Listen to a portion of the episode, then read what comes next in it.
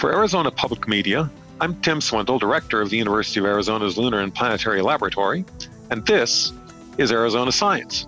Joining me today is Mike Worobey, the head of the University of Arizona's Department of Ecology and Evolutionary Biology. Welcome back, Mike. Thanks, Tim. Good to be back. You've been studying the genetics of the coronavirus responsible for COVID 19 in samples from patients in Arizona. What have you learned so far?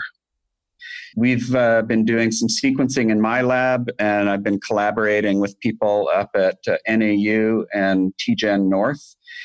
We've got more than 100 genomes from uh, the virus across patients in Arizona, and we're seeing a few interesting things. One of the first questions I wanted to answer was whether the transmission of this virus in Arizona might trace all the way back to the first known COVID 19 patient in, in Arizona who was an ASU student back mid late January. One question was Is there like a, a cluster of branches that go back to that uh, virus that that patient in January had?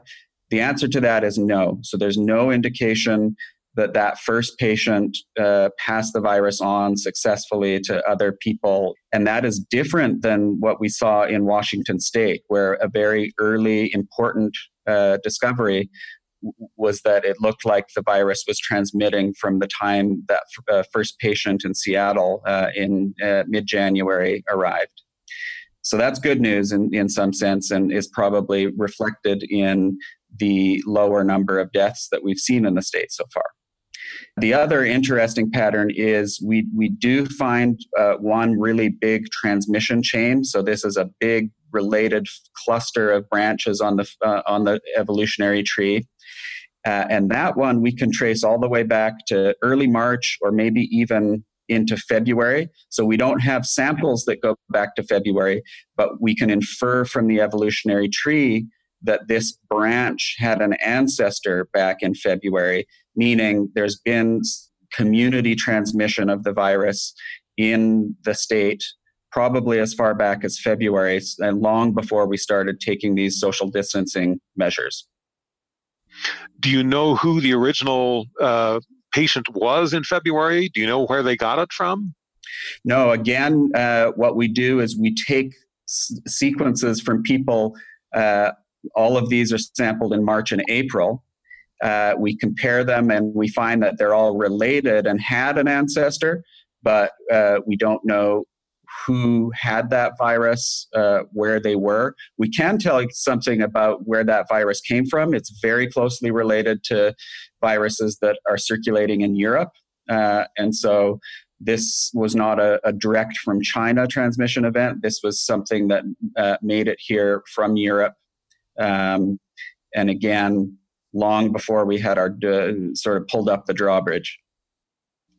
How does knowing how the virus is transmitting within Arizona, how does that help us attack the disease?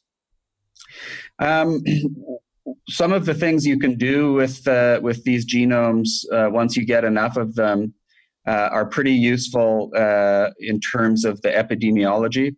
So we'll be able to estimate sort of the the early doubling time of the epidemic from these gene sequences before these measures that we now have in place took hold. We have enough to do those. We, are we're just starting those calculations now. And then a couple weeks from now, we'll be able to compare the estimated doubling time after we started doing social distancing. And so it can be very useful to see the impact of, of these measures you talked about there being one big cluster that may have had an ancestor in Europe. How many clusters do you identify in a, a hundred patients from Arizona? Is it just everybody has one out of three or four, or are there 50 different clusters?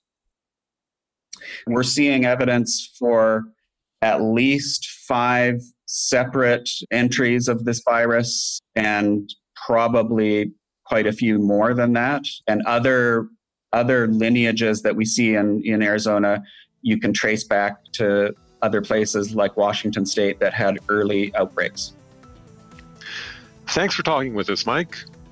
It's my pleasure. Thanks for having me on again, Tim. This is Tim Swindle, and this has been Arizona Science. You can also listen to this and other Arizona Science segments by going to the Arizona Public Media website at azpm.org.